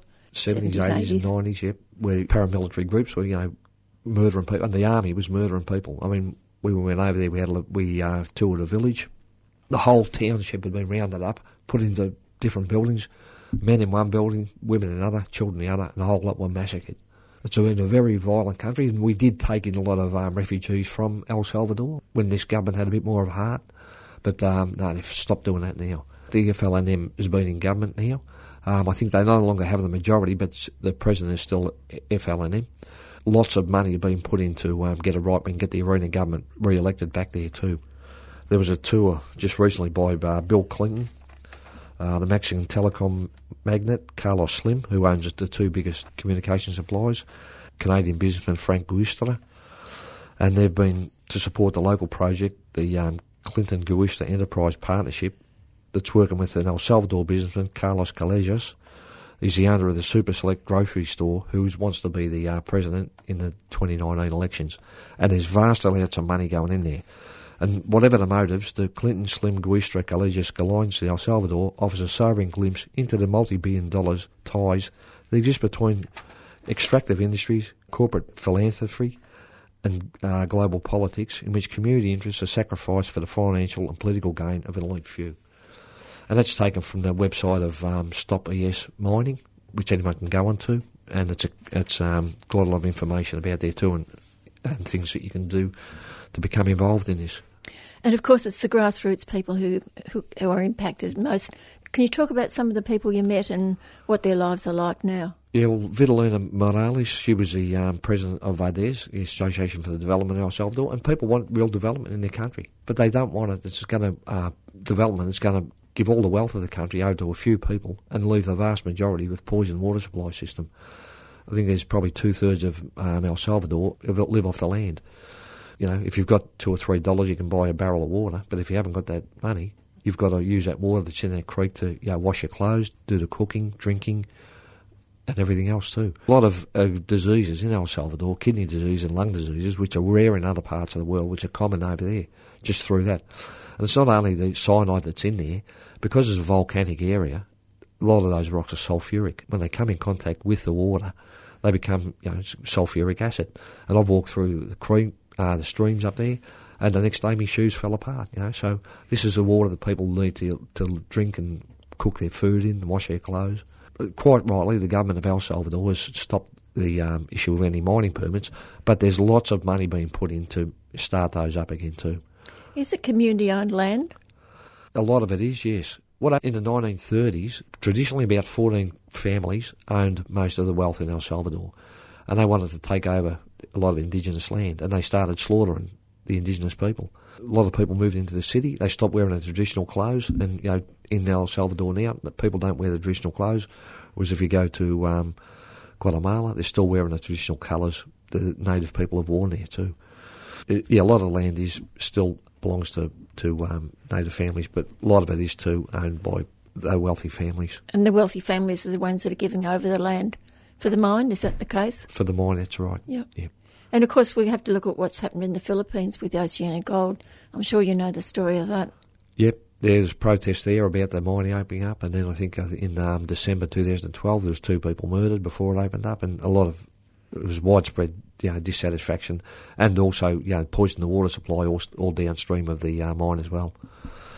So I believe they're also after uh, trying to open up a mine in um, the North Island of New Zealand too. I've got to make contact. There's a, it's a Maori land over there, so one of the fellows who lives in that area came to Melbourne earlier on for a conference. You have a demonstration once a month. Do you have any contact at all with the the people who work in those offices in OceanaGold in the city? We haven't. When um, Vitalina Morales, who came out from El Salvador in um, October 2013, and I said, well, after the protest we'll have here, we'll go up and see the office. He said, I don't want to speak to them. We don't want the mine here. We don't want it here. We don't want to enter in negotiations with them too. We want them to go and we want them to stop suing our country, which is 315 million US dollars, which has gone up a lot more than what, what it's worth in Australia now. It's probably about 5% of the uh, GDP of El Salvador. And what happens when you have your demos there once a month? We go to the demonstration. The police usually come. We tell them what's going on, and they say it's fine. I think the company calls calls them every week, every time we're there we're carrying out what we're allowed to do in this country. We're allowed to protest. And we, we've got the confidence that we're not going to be murdered and we are protesting about injustices, which is a lot different than what happens in people in other parts of the world too. So because this, co- this company is based in Melbourne, I think there's a, a um, responsibility on the people who are concerned about justice issues to go out and um, make this company heard. And what we do, we tell them exactly what's going on in the street. We have a loudhailer in Collins Street. The address is 357 Collins Street, so it's in the heart of the business district. And we say what's going on. You know, the people have been murdered here. What they, they're suing one of the poorest countries on earth, the most densely populated and water-starved countries on earth, because they've enacted legislation to look after the welfare of their people.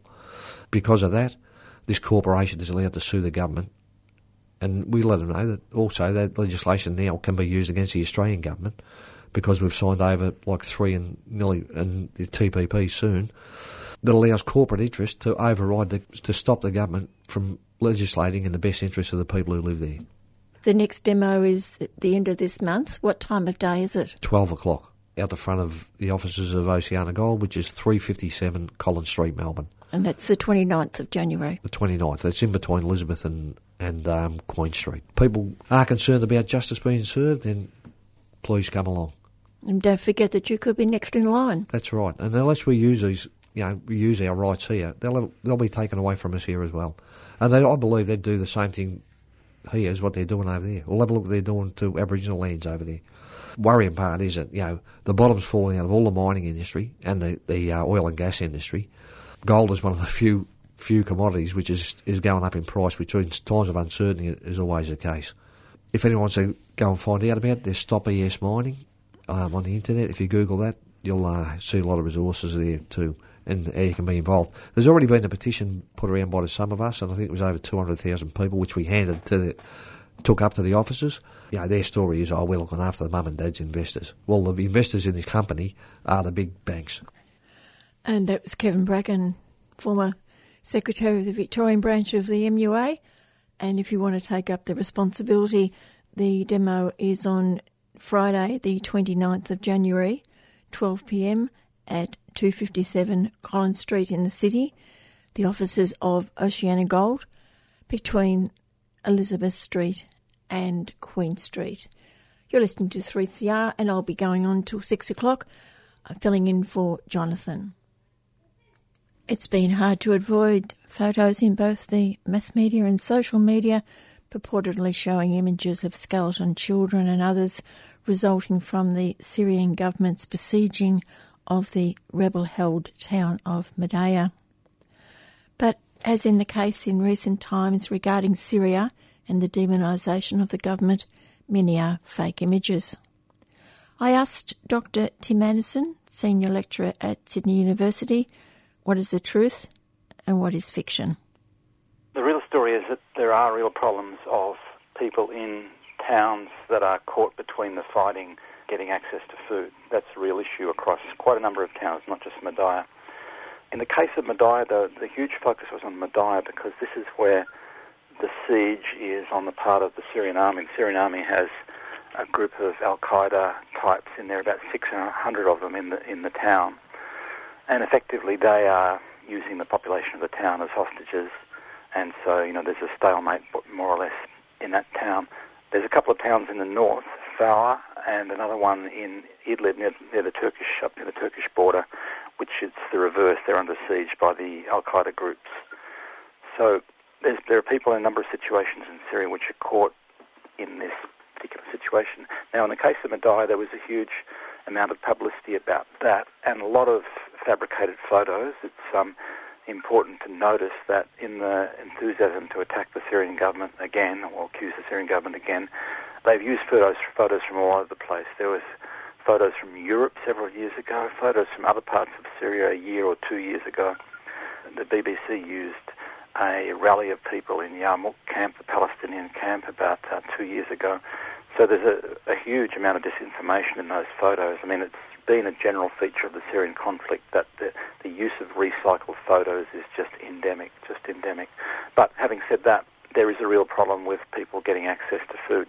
Now, in the case of Madaya, which was focused on because in this case it's true that the Syrian army is the force that's basically got the, the city surrounded and doesn't want people to move out except under under control because they don't want the, the Islamists to escape or the, the terrorist group, armed groups to escape. In that case, there was a delivery of food of a number of trucks of food in October, but most of it was seized by the armed groups in the town for themselves and then to sell. What you saw almost at the same time as the, the campaigns, uh, the media campaigns around Madaya was some interviews getting out saying that residents there were being charged exorbitant prices to buy this food. So that was the situation there. Um, now, about a week ago, trucks got through again, but there's no guarantee that those armed groups, there's meant to be about 600 armed men, about um, 60% of them are from a group called Ahrar al-Sham, about 30% from Jabhat al-Nusra, which is mainly foreigners, and about 10% the old Free Syrian Army. They're a combination of groups there, and they have effective control of the centre of the town still. The army can't move in because there's such a lot of civilians there. What about some of the other towns that are also blockaded? Yeah, the ones in, in Idlib in the north, Fawa, and the other one, Kafraya, are largely populated by minorities, and they've been under siege by those same groups, basically Jabhat al-Nusra, or al-Sham. Turks and the Saudis have, or the Turkish government and the Saudis have armed them and supported them to, to invade Syria back in about April, about nine months ago, April last year. they're still occupying large parts of Idlib, and these two little towns, Far and Kafraya, are minorities with Shia populations, for example, in them that are basically under siege by those groups. And so there's been some sort of horse trading between the government and those armed groups about, on the one hand, getting people out, on the other hand, getting supplies in. You might remember there was a type of a agreement with uh, the groups in Homs. The last of the armed groups in Homs were trucked out of Homs up to that area in northern Idlib in exchange for some other people who were being held. And another town called Zabadani, which is near Madaya in, uh, towards the Lebanese side of, of Syria. There have been these sorts of negotiations between the groups and exchange of people, releasing people that were caught in these situations. But the problem of the armed groups getting those supplies immediately and um, selling them or keeping them for themselves is one of the major one of the major problems. And it, that problem wasn't recognised. The Western media was trying to say that the Syrian army was deliberately starving the civilians there. That, that was just silly. In the case of Madaya, they were effectively human shields held by the armed groups, and the armed groups had withheld a lot of the supplies that had been sent in. Can you give us an idea of what the situation would be with the climate there with midwinter? What are the people facing? Yeah, it's the coldest time of the year right now. I would say it's not like Russia, but it's um, it's below zero often, and there's snow in a lot of areas, so people do obviously need warm clothes and heating. That's a problem. One of the great ironies of this thing about the Western media running a big campaign accusing the Syrian government of doing cruel things to their own people is all of the Europeans and the North Americans have got an economic sanction campaign on Syria at the moment, and that's creating shortages, high prices for essential things, problems with heating fuel in winter. So the lack of power for air conditioning in summer and heating in winter because Syria is a bit of a place of extremes. You know, it's 40 degrees in summer and it's below zero in winter.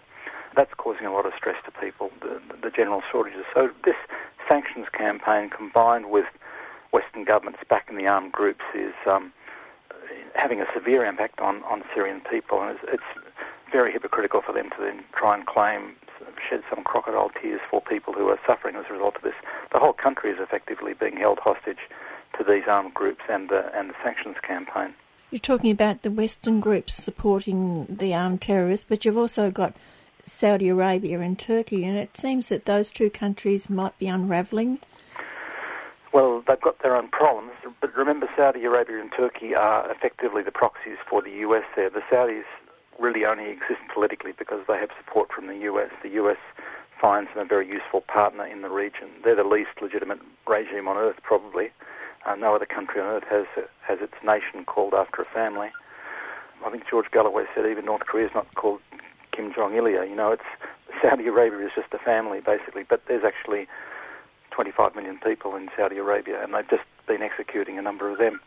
When we talk about the role of the Saudis and the government of Erdogan in Turkey, Turkey's a member of a member of NATO. Remember, they're working hand in glove with the US. There's not really an independent agency there on their part. Of course, they do have particular interests, but um, they're using US weapons, for example. All of the armed groups are predominantly armed with US weapons, including anti-tank weapons, some heavy weapons, you know. So the Saudis said have some, some of their own problems in, in the sense that they've sent in a repressive force to, to crush um, the revolt in, in Yemen against the government that they'd supported and uh, so they, they engaged in a war on, on Yemen, which is going through its own process of change at the moment. They seem to be losing out fairly badly there.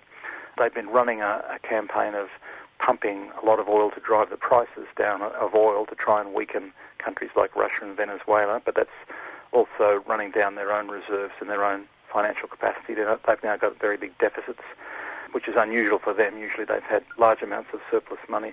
And the Saudis have been financing the major, along with Qatar, financing the major part of this, of this war against Syria. So Turkey, the other situation there, of course, is the largest Kurd group in the whole region is in Turkey, and they have the worst relations with the Turkish government. There's another war going on effectively in, in Turkey with the Turkish government against the, the Turkish Kurds.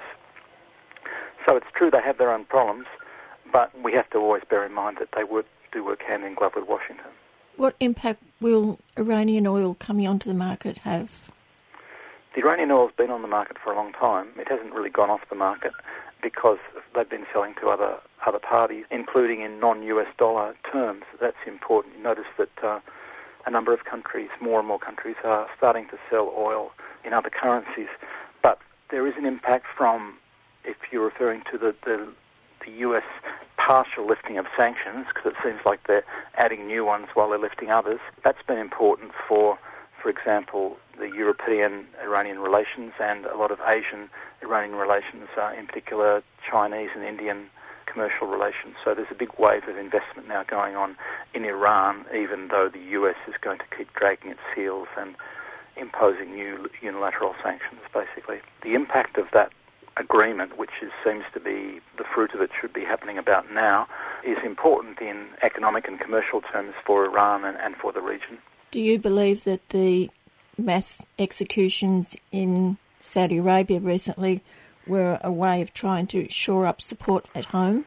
I think so. I think that's right. I think that uh, this is a very brutal regime. The US inherited the Saudi family as their agent, one of their key agents in the region from the British. And if you read back what Winston Churchill said about the Saudi family, because the British were deeply, you know, interested in their role back after the First World War, Churchill said that the Saudis, on the one hand, and their Wahhabi religious acolytes um, horrified him with what they did to their women and chopping off people's hands and all those sorts of things that they do. They horrified him on the one hand, but on the, on the other hand, he said he'd always be grateful for the for the undying loyalty that they they gave to Britain.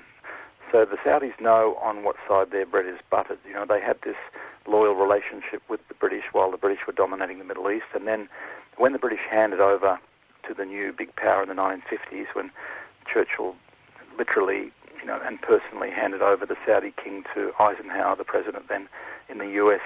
It was with that in mind that it wasn't because they loved their culture, even though, you know, Churchill was a brutal man himself too, but wasn't it that they loved their culture, that the role that they played, the loyalty to the British and then to the US was, was critically important. And so the, the Saudis have been at the root of the sectarianism and the use of sectarianism as a tool to divide the region because the US, like the British before them, like the Romans before them, know that divide and rule was a, was a winning tactic for any big power trying to dominate a region. Another issue which was very prominent a while ago was the, the use of chemical weapons, and everyone screamed loud and clear that it was the, the Syrian government who were using the chemical weapons. We've now had it clarified from the Organisation for the Prohibition of Chemical Weapons that, in fact, it was the, the rebels who were using the chemical weapons. Well, in fact, the UN officials had said that several times before, but of course it was buried in the news reports, and the news reports kept running with what Washington was saying. If Washington said it, our media didn't seem to have the guts to go out and look for the information that was out there in public. They were using chemical weapons in 2012.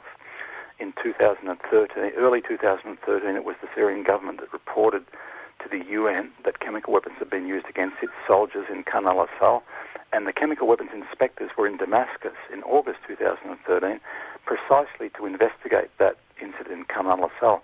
While they were there, Another incident was stunt, really, if you ask me, was organised in Damascus, and that's the one that got all the attention with the pictures of the children and so on, the East Ghouta chemical weapons incident.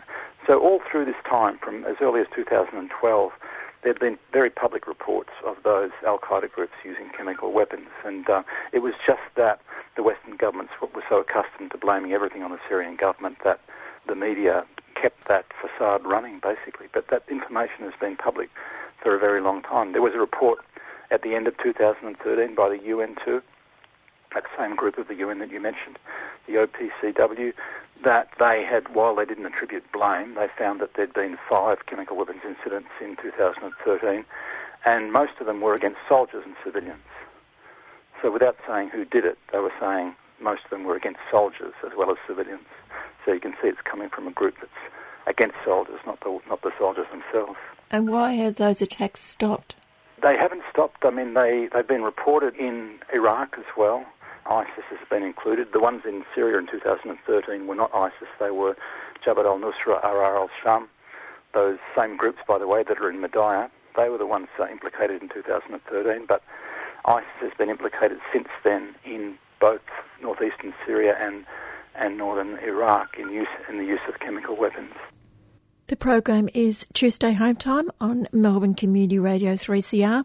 I'm Joan Bartlett and I'm speaking with Dr. Tim Anderson from Sydney University. Is it known who's supplying the weapons to them? It was reported in 2000, late 2013 that the Saudis were supplying them to the group in uh, Douma in the, in the. But more recently, there's been a scandal in Turkey because a Turkish opposition MP has said that they've got evidence that the, the Turkish government was involved in supplying them too. On the other hand, there have been arrests also of Jabhat al-Nusra members over the last two and a half years in Turkey for possession of chemical weapons. So there's quite a lot of quite a lot of reports stretching over almost three years about um, the Al Qaeda groups uh, getting their hands on, having stockpiles of, or those stockpiles being confiscated and actually using those weapons. They used them in the south of Syria too against soldiers. There's been a lot of incidents. But their habit has, has often been to then, because they have the Western media effectively under control, because the Western media is so anti-Syria, they will always report it as after they've been used, that the government used a standard tactic they've used of uh, carrying out a massacre and then blaming it on the government or or using a, uh, something like a chemical weapon and then blaming it on the on the Syrian army.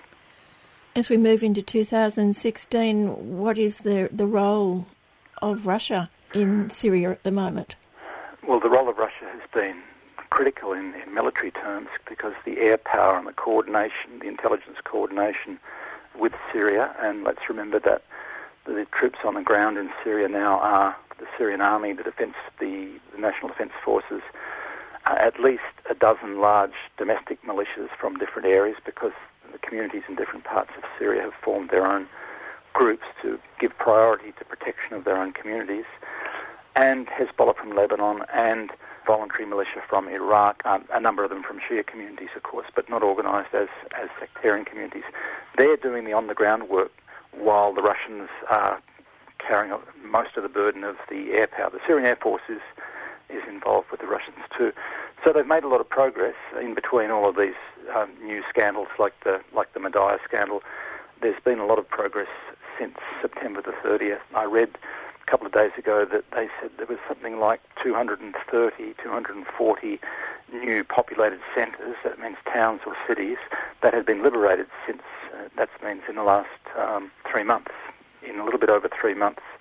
Very large areas of Syria have been liberated. Most of Latakia, up the north of Latakia to the Turkish border, is now liberated. One of the groups, Jund al-Sham, led by some Chechens, has recently said they can't go on anymore. They're effectively, they can't combat the Syrian army there. So the combination of Russia, the role of Russia has been important. One thing I always draw attention to as important too is that it's quite significant that Iraq has joined in this group. So you've effectively got a clean sweep of the neighbours there, Iran, Iraq, Syria, and the, the most powerful military force in Lebanon, Hezbollah, working together with the Russians with their coordination centre in Baghdad the intelligence center against the terrorist groups in Baghdad, even while Baghdad is still embedded with, to a fair degree, the US and with, including with arms contracts and all sorts of things. But the fact that Iraq is now coordinating with Syria, Iran, and Russia is highly significant, and it, it obviously has implications for the, the future of the US presence in the whole region. What actually is in it for Russia to support Syria? There's two reasons, really. One is that the one that they stress, the one that President Putin stresses, is the domestic reason. He certainly has stronger support from the Russian people on that. The Russian people are sort of only mildly in favour of him supporting other countries, you know, for strategic reasons. But if it's in defence of Russia, there's very strong support for it. And they say it's in defence of Russia because there are somewhere between 5,000 and 10,000 Russian citizens fighting in Syria a lot of them Chechens, but other parts of Russia, like Dagestan and parts of other parts of the Caucasus, for example. That they say is a problem back at home. These people, better to fight them in Syria than to fight them back at home. And as you know, Russia has had its own experience of terrorism, some serious terrorism, very large massacres in the past. And, and Putin was the one that effectively put the lid on that and got a political settlement in, in Chechnya, for example. So that's the domestic explanation, and the strategic explanation is really that they have a strong interest in independent countries, having good relations with independent countries in the region, and not being squeezed out by the US establishing puppets all the way through the Middle East, which of course is strategically important for a number of reasons, not least its oil and gas. It's a counter strategy, it's a counterweight strategy in many respects to the US, which has been trying to lock up the whole region with a series of regime, regime change operations. Some people call it the Long War since the invasion of Afghanistan, then Iraq, then the toppling of the Libyan government, and, and now Syria. In that sense, Russia has strategic objectives, but it also has these, these domestic objectives. Is it pipelines? Is that important too? The resources? Yeah, the pipelines are an important issue. I don't think they're as critically important as some people say, or they're not. They don't determine the whole thing. There is a history to these that the gas pipelines, in particular, there are competing gas pipelines, for example, from Iran and from Qatar for example, and then the Russian relationship with Europe is an important one in terms of gas too.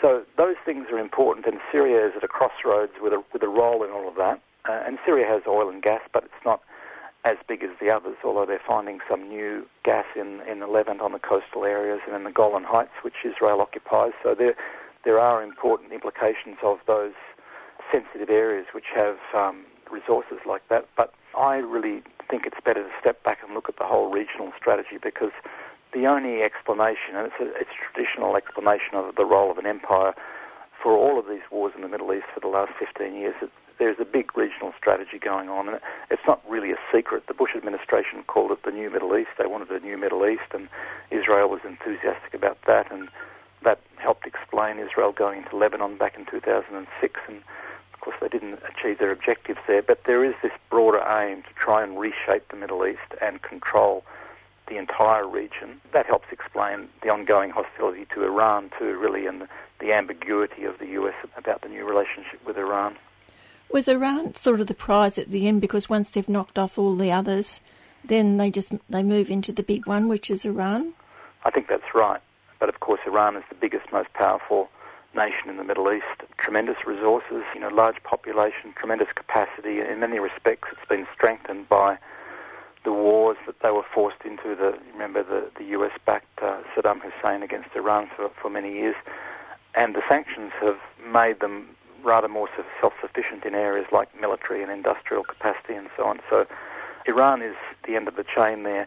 But of course, the other things that happen is, I mean, Palestine will be completely lost if Syria fell, Palestine would be lost because Syria's that important link between Iran and, and Hezbollah. So breaking that axis, that, that has been Israel's priority, for example, the axis between Hezbollah, Syria, and Iran. And the reason that they say that Iran supports terrorism is because they support the Palestinian resistance, basically. So Iran is the the big player, but the US had only ever wanted to take on one at a time, and that's why while this Syrian war has been going on, and, and it's almost five years now, Iran effectively went onto the back burner. We were almost at war with Iran. It was almost a world war with Iran five years ago. It went onto the back burner when they were focused on Libya and, and then particularly on Syria. But they haven't been able to make the breakthrough with Syria that they had hoped. Indeed, the, the resistance has got stronger. As I said, with really Iraq is effectively defecting from the US fold to to the the Iranian, Russian, Syrian fold and um, that has implications, broader implications for the region. And of course, we, we mustn't forget that it's the Palestinians who are suffering all of this time, not only in the occupied territories, but the Palestinians who lived in Iraq, the Palestinians who now still live in Syria. That's right. They've been doubly displaced in Syria now. There's a very large population in Yarmouk, somewhere about 150,000, and the great majority of them uh, have been pushed out into other areas of Damascus by the armed groups there. Basically, there's, it's almost a ghost town. It was almost a ghost town. When I was there in, in July, we went down to visit the outskirts there. There were less than 10,000 people there out of from 150,000. So a lot of them get pushed into other surrounding areas like Jaramana, other parts of Damascus. But the Palestinians have been suffering. Gaza is still being attacked. The people are still living in the West Bank in those prison-type conditions. And the Syrians have been suffering even worse, even greater casualties uh, through that time. But through that time, Syria has kept investing in the Palestinians for their education. They've treated them effectively as Syrian citizens in, in most respects. They're going to keep doing that. They've had that open borders thing. Remember, Syria took over a million refugees from Iraq too when that war was going on there too. So there are these ongoing relationships between Syria and the Lebanese and the Palestinians and Iran. They haven't been broken by this push against Syria or by the Israeli attacks. But of course, if Palestine's important allies, the ones that actually give them material support, Syria and Iran and Hezbollah, then they'll be lost effectively. They won't have a future if they don't have strong regional allies. Do you have any hopes for the UN sponsored peace talks? The UN talks are important in the sense that they've reiterated some important principles. The Vienna talks, for example, the principles that the Syrian people are going to decide the future of Syria. There's not going to be some outsider deal done, even though the US doesn't really understand that principle because no empire does understand the principle of the self-determination of a people, the right of a people to self-determination, I should say. But that principle has been reiterated, the principle of not dismembering Syria, even though academics in this country and the US, people who are associated with government, trying to curry favour with government, keep talking about the balkanisation of Syria, the balkanisation of Iraq. There are indeed I mean, a lot of the military strategy that's going on with the, the sale of oil and the role of the Kurds in Iraq is still more or less helping fuel this idea of partition or the or the balkanization of Iraq and Syria. But the international talks that you've mentioned, hosted by the UN, have rejected that principle because the, the territorial integrity of a nation is one of those principles of international law. The UN talks are important for that reason, but really there has to be some type of political accommodation of the big players that are involved, and that's tricky. And there's going to be a change of administration in the US, and the US has to really find some way to back down without losing face. This is usually the case because they don't know how to lose, lose um, in any way, let alone gracefully. But effectively, they are losing strategically. Their plan for the whole region is in tatters, effect, frankly, and how the current administration or the next administration, which could be Republican, I suppose, in the US deals with that is going to be quite important. And you think of the lives that have been lost and destroyed because of that policy? Exactly. Well, you, you count them up from Afghanistan, Iraq, and Libya, and uh, it's shocking, really. It's shocking the, the lives that have been lost and also all the people that are still alive, living with the burden of that, having lost their family members. You know, everyone in Syria has lost family members, and the propaganda campaign against them is trying to say that it's the outsiders that care about Syrians, and the Syrian government doesn't care. The, the Syrian government said uh, in, to the UN recently, listen, we care most about our people. No one cares more than we do about our people. You know, stop this hypocrisy of, of trying to starve us out with, a, with sanctions and then pretend that the government is trying to starve its own citizens. It's just a, a war of propaganda that has been incredibly powerful and surprisingly very few voices have spoken out against this. I hope more do in future as the tide turns. That's typically what happens that people see that things are changing and they look for some new sort of explanation. But um, the propaganda war from the Western media has just been appalling in the last five years.